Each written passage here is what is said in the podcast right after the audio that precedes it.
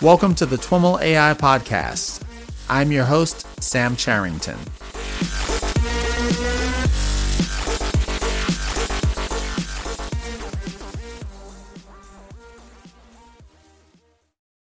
All right, everyone. I am here with Vered Shwartz. Vered is a postdoctoral researcher at the Allen Institute for Artificial Intelligence and the Paul G. Allen School of Computer Science and Engineering at the University of Washington. Vered, welcome to the TWIML AI podcast. Thanks, Sam. It's nice to be here. It's great to have you on the show, and I'm looking forward to a really interesting chat about NLP and some of your research in that area. To get us started, I'd love to have you share a bit about your background and how you came to work in AI and NLP.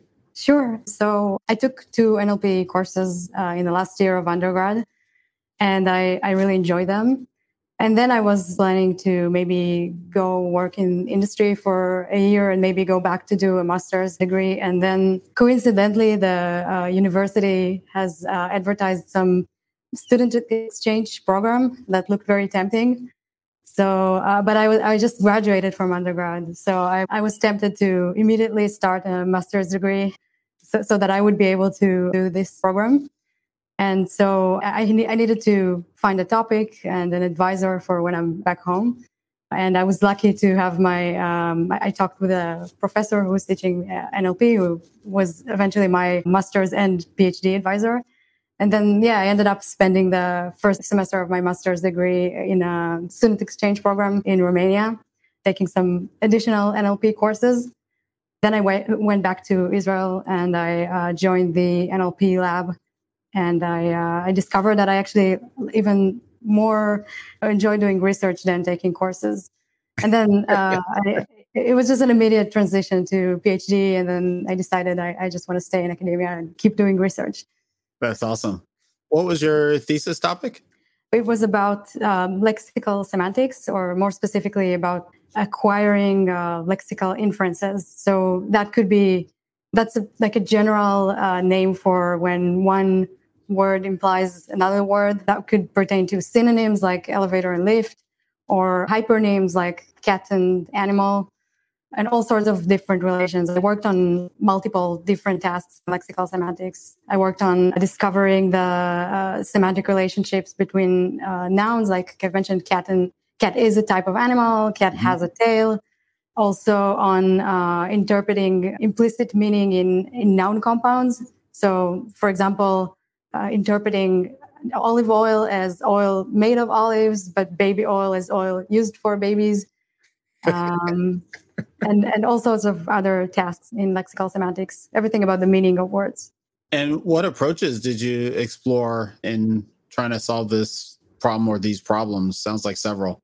Yeah, so that's interesting because when I did my master's, this was just in the beginning of this is around the time that Word2Vec was published. And okay. everybody got excited about word embeddings and then other neural methods. But my first paper was actually not using any of these. I was using uh, knowledge bases, specifically like Wikidata and DBpedia, uh, just looking at these semantic relationships that uh, connect words. Like I was, I had a method that was um, that discovered these lexical inferences based on like uh, edges in the knowledge base. So, for example, if uh, I don't know, Lady Gaga had an uh, occupation of singer, and singer had a instance of person. So we we could infer from that that Lady Gaga is a person. Mm-hmm. Um, and soon enough, everything turned to neural methods, and then I worked on detecting these uh, easier relationships uh, by using uh, neural nets, just trying to encode these patterns that were connecting words in the in the text in, in a large text collection. So, for example if you find text describing, I don't know, saying some something like cats and other animals or cat uh, is defined as an animal, we were just encoding this with a network, and the network would learn which paths are indicative of of the either relationship, which that was based on much earlier work in the 90s that was doing that, but we just interpreted it in a modern way with a neural net. Nice. Uh, and so when you applied neural networks to that problem, was that was that a supervised application? Yeah. So in that specific method, it was uh, supervised. Yeah, I, I, I did turn to do uh, I did started doing um, more unsupervised and self-supervised uh, work later on. At this point, that was before. I think in the last few years, it has been shown by many papers that uh, supervised models have all these problems that they just learn to I, wouldn't say memorize but they learn very well the the specific distribution of the training set and then they're very brittle on any out of the main examples. So so since then i was trying to do more unsupervised work. Tell us a little bit more about your recent work at the allen institute yeah so i've been working um, also the, the team that I uh, that I'm uh, at, at at AI2 and also at the University of Washington, we work on teaching machines common sense reasoning. Okay. Specifically in natural language. So the main idea is that because of the problem that I've mentioned earlier, that current models are very brittle, then if they had some kind of common sense knowledge and reasoning abilities, then they would be able to better address unknown situations based on their common sense, like people do. And so I've worked on various things related to common sense reasoning. Yeah, maybe I'll start by defining what I mean when I say common sense reasoning. So, um, this is uh, the basic level of practical knowledge and reasoning concerning everyday situations and events that are commonly shared among most people.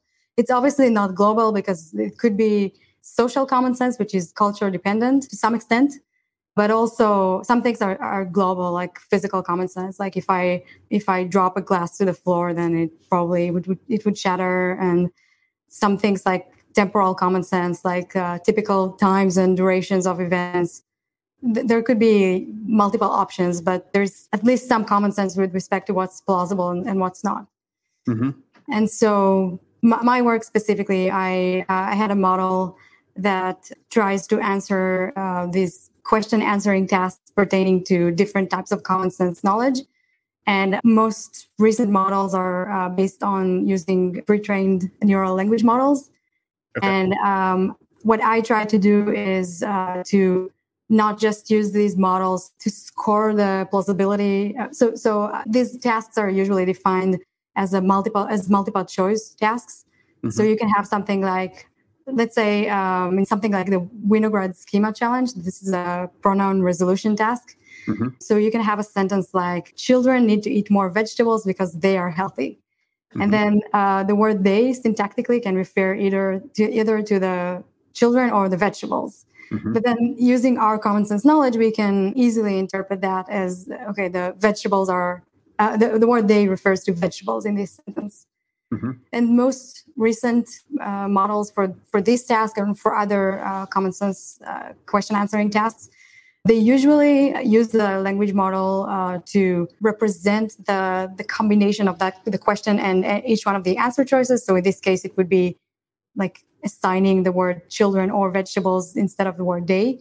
So like children need to eat more vegetables because children are uh, healthy, or children need to eat more vegetables because vegetables are healthy and then just using the language model to choose the better option. So it could be uh, supervised, so that that would just be a classifier that predicts yeah. which one is the correct one, or in an unsupervised way, you could just use the language model to score the plausibility of each one of these statements. In your work, are you only setting that up as a multiple choice problem as opposed to a fill in the blank type of a problem or a free form unconstrained? Um, yeah, so in that work specifically, we follow the setup in which you you just assign the answer into the context, and then you score each one of the statements, and you predict the one that has the better score. Mm-hmm. But we wanted to do something. Um, our inspiration was that when we reason about a sentence like this, we have this background knowledge that is implicit in this context, but that might be helpful, like knowing that vegetables are healthy and that vegetables make us healthier and that people want to be healthy in general. And then we thought that it might be beneficial to uh, make this knowledge explicit and just have this as an explicit text given to the model. So we developed this uh, model that we call uh, self-talk that just self-asks question like what is the purpose of vegetables and then generates the answer and, and then answers it uh, with something like vegetables can make you healthier or vegetables are full of vitamins And this is all based on neural language models. So the, the model generates the questions and the answers, and then using all these new facts to help it uh, answer the main question. Interesting. So the model generates some set of questions based on the passage that it has ingested, and then it tries to answer those questions. And then based on all that data, it then tries to predict the answer to the original challenge. Exactly, yeah. And we, we had this set of uh, generic information seeking question prefixes. So we let we we did guide it to ask more about definitions and purposes and things that we we saw that these language models are pretty good at as opposed to i don't know for example they're not very good at, at detecting causes and effects mm-hmm. so we didn't try to generate these type of questions and how many questions typically would the model generate for a given challenge paragraph? Uh, maybe 15 or 20 i think. And the those questions were you, you mentioned that they were you had these i don't know if you use the word templates but were they yeah. uh, templates that the model was plugging into or were they classes that uh, it was trained to generate so it's more like the prefix so yeah, the model can get a prefix such as uh, what is the definition of okay. but then it generates the rest of the question based on the the context Got so uh, if it gets something like the the context with the vegetables and children and then what is the definition of it's usually going to ask about one of the words in the context, but it's also not constrained to that. It could, it could ask something like, I don't know, what is the definition of um, healthy lifestyle? Yeah. So in in that sense, what the thinking is is that you will take this, uh, you've got this paragraph, and you'll apply a language model kind of hierarchically, where you're kind of preconditioning it to think about the the context and elicit the common sense that it may have access to. And then you're based on all of that asking it to make a decision as opposed to just making the decision. Yeah exactly. And what did you find i did manage to improve the performance on uh, most of the tasks that we evaluated on we did find some interesting um, I mean, this is this is uh, very much a first step in this paradigm. We we still have a lot to uh, that we plan to to improve in, in future work. But one thing that we found is that when we looked at the knowledge that was generated, it was so most of it was grammatical and understandable, which is expected because we know that neural language models uh, are, are very good at generating fluent text. Mm-hmm. And in all, also in most of the cases, it was relevant to the context. And it was usually also factually correct. I guess it's, it has to do with the fact that we did constrain it to generate uh, types of knowledge that we knew that these models are good at. Yeah. But something that was interesting is that when we asked human uh, evaluators to judge this generated knowledge, they didn't find so we, we looked at the knowledge that was in practice helpful for the model. So these are the cases in which the model failed to predict the answer correctly without the knowledge, and then once given the knowledge, it predicted the, the answer correctly. Mm-hmm. And then the evaluators didn't, uh, in, in only in 40% of the cases, they consider this as helpful knowledge. So I thought that was interesting because it, it might mean that there is some discrepancy with, uh, between what helps the model in practice and what humans consider as, as helpful knowledge. I think there is also some limitation here about when you ask people to consider whether some kind of knowledge is helpful for making a decision. I think they might not be uh, very good at, at, at, judging that because things that are very obvious to, to us, like something like people want to be healthy, mm-hmm. uh, might not be obvious to the models. And then person judging that might say, no, the model doesn't need to know that. It's, it surely already knows that. So I, I think that's interesting. I, I, don't know yet. We're still thinking of ways to guide the generation to, towards uh, helpful uh, knowledge or, or maybe ways to judge whether knowledge is, is going to be helpful or not. Got it. And, and what which pre-trained language model did you use for these experiments? Uh, we used a bunch of them, um, mostly the GPT-2 models in all the different sizes. Okay. Uh, there's also the distilled version. We also use GPT and um, XLNet. I think GPT-2 was the, the best of them, and typically the larger model was the better one. Mm-hmm. And I guess it's not really surprising that the larger model was the better one, but I can imagine I don't know. Was that surprising to you? You know, I wonder what the fidelity of the knowledge that the language model creates is necessary for it to refine its ultimate answers. Did you do some kind of sensitivity analysis to the size of the language model? I didn't. I do think that the larger models are probably capable of, of memorizing or learning more facts from, from their training corpus. But there's probably some li- limits to that. I'm assuming that I, I don't remember exactly, but I don't think that the GPT-2 extra large was always the best. But but typically, yeah, they were better than the smaller ones. I think that we had some cases in which maybe the large or the medium size was uh, better in general, yeah, uh, the larger the model is, the more knowledge it captures, or the, the easier it is to extract back this knowledge from it. Did you apply that same um, when you were asking the humans to evaluate the informativeness, the utility of the generated sentences? How did that correlate to the size of the language model? Uh, did you look at that at all? I think I, I didn't have enough um, enough instances to to have to make a, a significant uh, statistical uh, analysis for it. Enough instances from each language model. So I don't know for sure, but that's an that's an interesting question to to check in the future. Nice. Do you also look at in your research kind of multimodal reasoning, incorporating images and other types of modes to try to augment this common sense reasoning capability? I haven't done that yet personally. Uh, okay. Some people in my team are working on on this um, on this area. I, I, do think that it's very important to work on that in the future. I think that one of the issues with working on teaching machines common sense reasoning is that we need some way to acquire this knowledge and, and to so that we can have it in a machine readable format. And in the past, it was more common to either collect it from people or to extract it from from text. And then the first approach is is not scalable because it's, it's impossible to manually enumerate all the common sense knowledge in the world. And uh, it's very costly and time consuming to try that.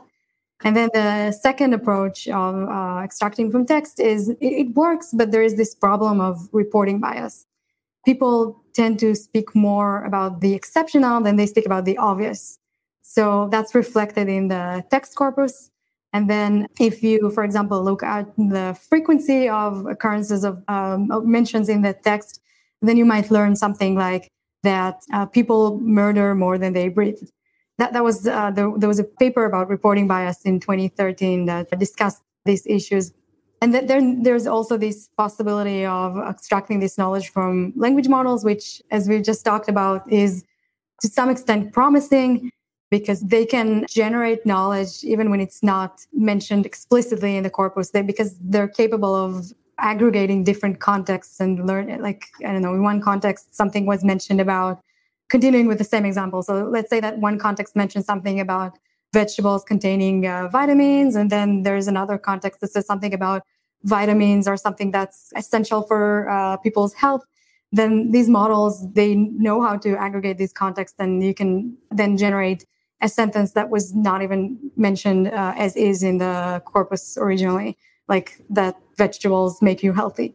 Mm-hmm. But then they're also limited because they they don't completely overcome reporting bias. We we had a paper recently in COLING in which we show that even though they are good at giving a, assigning a non-zero probability to events that are very obvious and may, might not have been mentioned a lot in the corpus, they have this the other side of the problem in which they tend to amplify the more exceptional more sensational outcomes like i've had this example in which the model um, there was a sentence like the men turned on the faucet and then gpt-2 generates something like the men's blood was sprayed everywhere um, and that, that's not uncommon i mean it happens once in a few um, times that i generated text mm. And so this multimodal, like learning common sense knowledge from additional modalities is helpful in the sense that it could, uh, you can collect knowledge that might not be mentioned in text. I have this example where, uh, I don't know if it works without uh, seeing the image, but there's this image of a, like a class photo and there, there are kids in the first row that are sitting and then those in the last row are standing. And if you look at enough class photos, you might learn this rule that the kids in the first row are typically going to be sitting, or at least, I don't know, if they're standing, then it's likely that also those in the last row would be standing. which is not likely to be mentioned ever in text. Yeah. But then again, like you have to be careful not to learn reporting biases from uh, from other modalities. Like oh, if yeah. you if you learn from the movies, you might learn something like that. People typically hang up the phone without saying goodbye. Mm-hmm. So, on this topic of reporting bias, did your research speculate as to why this happens? You know, where does this blood splattering out of the faucet come from? I think so. First of all, it does depend on the training corpus of the language model. So we did see some differences between. Um, so we had several experiments. We did see some differences between models trained on Wikipedia, for example, and models trained on the web. But models trained on the web, they have been exposed to a lot of news. So they do have this bias towards events. I don't know, like if someone if you start generating with GPT-2, eventually someone's going to end up in a hospital or something it's always like something that's newsworthy. So I think it's it's probably because of the training corpus. Mm-hmm. And was your work looking at if language models exhibited this or neural language models exhibited this more than non-neural models? It sounds like you were kind of implicitly comparing with that 2013 paper and yeah. some models that looked at. What did you see as the differences between the two classes of models? I, I was comparing with the extractive uh, models, the models that just look at the text itself. So, for example, when I was looking at the uh, I was looking at the likelihood of like, trying to estimate the likelihood of actions performed by uh, people or happening mm-hmm. to people like like being born or dying is something that happens once in a lifetime mm-hmm. uh, as opposed to something that's as common as breathing or talking or something that is very rare, like getting killed, which has a much lower probability than one because it doesn't happen to most people.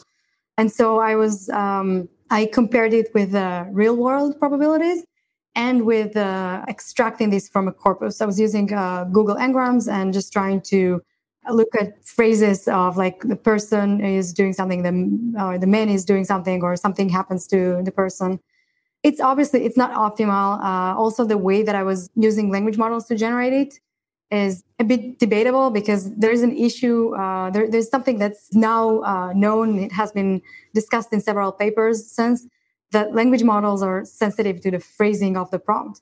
Like you could get very different uh, probabilities for um, statement like the person was born as opposed to i don't know the the man is born or something depending on the way that you phrase that it's going to be different mm-hmm. and also when you use these models to complete the statement like uh, people do something every day and you you try to replace this something with a word then it might predict something like maybe this phrasing is not good but like people something every day and they, they it might replace it with breathe but then if you phrase it as uh, I uh, something every day, and it's going to replace it by a different word. Mm-hmm. And I did try when I tried to estimate the likelihood with using language models. I did try uh, various different phrasings, but just the fact that something is that I don't get the answer that I'm expecting doesn't actually mean that the language model doesn't know that. But it, it might just mean that I, I haven't found the correct phrasing that to extract this knowledge it, it, still is problematic because you have to know how to tweak this prompt in order to get the knowledge that you want. And the fact that it's not consistent is also a problem because it means that in some cases you're you're going to generate the incorrect answer. It sounds like it's largely a trial and error type of uh, process as opposed to learn how the language model likes to see things phrased to get the kind of answers you want. Yeah, and also so depending on the language model and the way that we use it, if we use a model for generation and not for for filling in the blank, then um, typically we're sampling from the language model. So it's probabilistic, and you you can get different answers uh, every time you generate text. Mm-hmm. So so there's a lot of randomness here, and uh, it's very useful, but it's not rely. It's not a reliable source. Not not enough yet. Mm-hmm.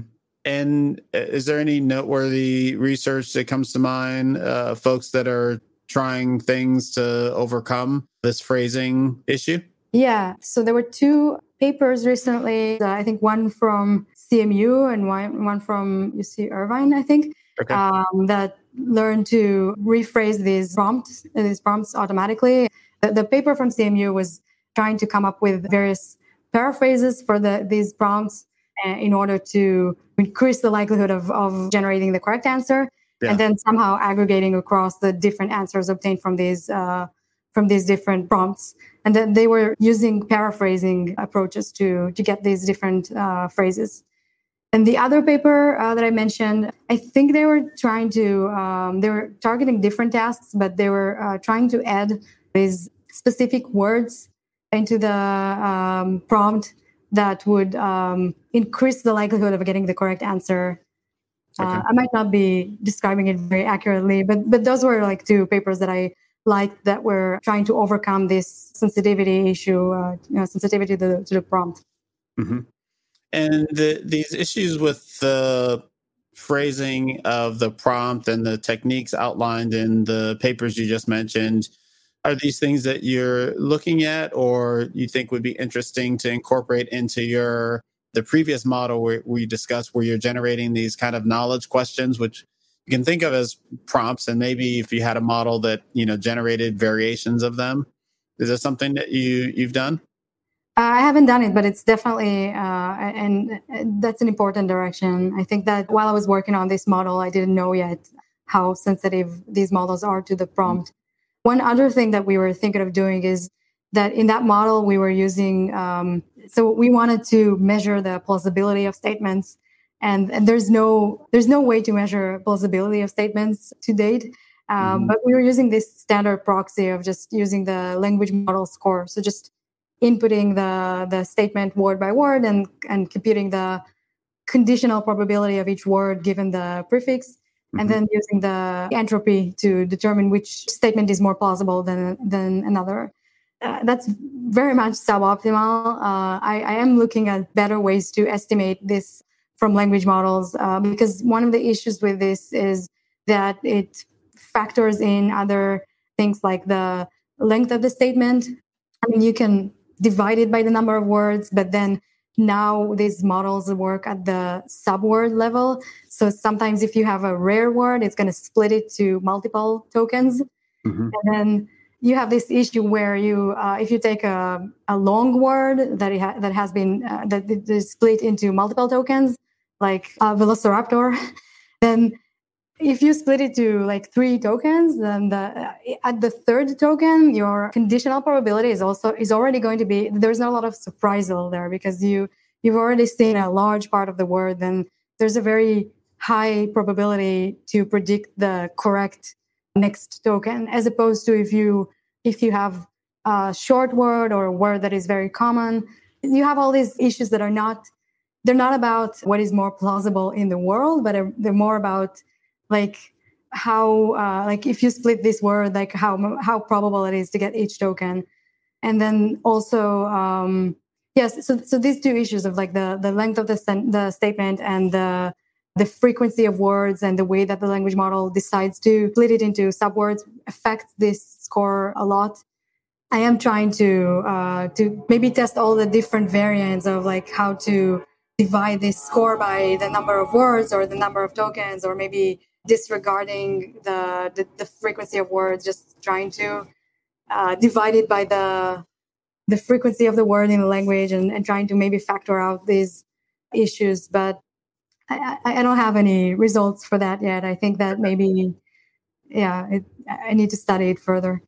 Is, is another challenge in um, that approach to plausibility, kind of the self referential nature of it, and like you know you're still dealing with the reporting biases and other biases inherent in the language model yeah i mean that that's definitely an issue yeah um, so if, if i understand your question correctly so the even if i did have a way to get from the language model the plausibility uh, factoring out the language issues then um, right. it's still going to be subjected to reporting bias based on what it has observed in the corpus. Yeah definitely. Right, right. Um, and i guess another way to ask the question is did the language model think that blood spouting out of the faucet was plausible in the first place? And so it would rate that highly uh, yeah, I mean, I, I, did. It did generate that when I was using pretty um, standard values for the the sampling method. So, uh, to some extent, the model does consider that as plausible. Mm-hmm. there's also I have to hedge hedge that a little bit and say that part of the problem of coming up with a better plausibility measure is that it's not clear how to like if if I would like to collect this data from people and ask them to rank something for what's more plausible or, what's less plausible, mm-hmm. I don't know how I would define plausibility. Right. Uh, it would have to be. I have read a little bit about this in in other fields. Uh, like in, there's um, a lot of literature on that in cognitive science. I, I haven't found the like a, a, very accurate definition of how to of what is plausibility. How, how what what how do you define what's what's more plausible than other things? Mm-hmm. I do think that like some things are. Um, they have to like follow some physical rule uh, and, then, then if something doesn't follow that rule then it might not be plausible but yeah it's, it's hard to find uh, further. Physical rule meaning you know in accord with the way the world works or yeah. in terms of the language you know gra- not a grammatical rule but a physical rule that is uh, trying to capture the way the world works yeah exactly. I was talking about the world but then yeah. yeah, it's it's really hard when you when you use a language model to estimate these probabilities. It's it's always going to be in some way also looking at the the way that people talk. Like if i did one of the comments that i got from my COLING paper the, about reporting bias in language models is that some of the phrasings that i was using are are just not natural. So i can't i mean it goes back to the, this is like this circular problem of reporting bias because people don't say something like the banana is yellow but they might say something like the yellow banana is uh, i don't know uh, is tasty Mm-hmm. Uh, yellow bananas are uh, good for making banana bread. Yeah. Um, and so um, it's really hard to to differentiate between how natural something sounds in the language and how plausible it is in the world. Mm-hmm. Yeah, one of the the thoughts that this conversation prompted for me was, eh, you know, is, would it make sense to have your primary language model be one kind of trained on news and the broader internet, and then use some language model that's more constrained, like Wikipedia entries or something like that, to judge plausibility? with the thinking being that you know maybe the you want the richness of the you know the the freer model but you know on the other hand you know should you just you if you really want to constrain with the plausibility of a wikipedia model should you just use that from the beginning? The, any reaction to like what are the issues that that kind of thing raises for you? Yeah I, I think it's a good idea to dedicate portions of the training data to different functions. I think that might work. And I, I agree that if you want to to have this like fluent uh, language model that knows a lot about language, then it's good to train it on just more data and then you might want to to use just a part of this data to estimate pro- probabilities or plausibility of events in the world. Mm-hmm. I, I, still think that a Wikipedia uh, model is not going to be a lot better. I mean, it, okay. um, because Wikipedia also talks about these uh, I don't know famous people that I, I did actually have mm-hmm. one finding in that paper that uh, I think BERT estimated or a model trained on Wikipedia estimated dying as more likely because a lot of the entries are in Wikipedia are written about uh, people that uh, have been fa- famous in the past, and many of them died already. Yeah. Uh, so, uh, so you do you do have these issues with Wikipedia as well. But maybe a different solution is um, training these models also on some human curated uh, common sense knowledge bases. As there's the, the Comet model from um, two years ago mm-hmm. um, from my team, but I, I wasn't involved in it so that they um, fine-tuned uh, GPT on uh, knowledge base, uh, common sense knowledge base. So they, there's a, a, knowledge base called Atomic that cons- uh, consists of triplets of event, and then there's some dimension and another event. So, for example, you have person adopting a cat, and then you have dimension could be something like what needed to happen before that. Maybe the person had to go to a shelter or um, why did the person do that? Because they were lonely or because they wanted a cat. So um, so the the atomic knowledge base was collected by crowdsourcing. Uh, people collected it. It was elicited from people. Uh, and then the comet model fine-tuned gpt on this on this knowledge base and then you can use it to also generate this kind of inferential knowledge about unseen events. And it, it's really nice. It works very well. Uh, there's also a demo for people to uh, play with. Uh, so I think that's a good direction, uh, combining this symbolic knowledge found in knowledge bases with this generalization and and um, flexibility of of language models. Interesting, interesting. Well, Vered, thanks so much for joining us to chat about your research. Very cool stuff. Thank you. Thank you so much. Thank you. All right, everyone, that's our show for today. To learn more about today's guest or the topics mentioned in this interview, visit twimlai.com. Of course, if you like what you hear on the podcast, please subscribe, rate, and review the show on your favorite podcatcher. Thanks so much for listening, and catch you next time.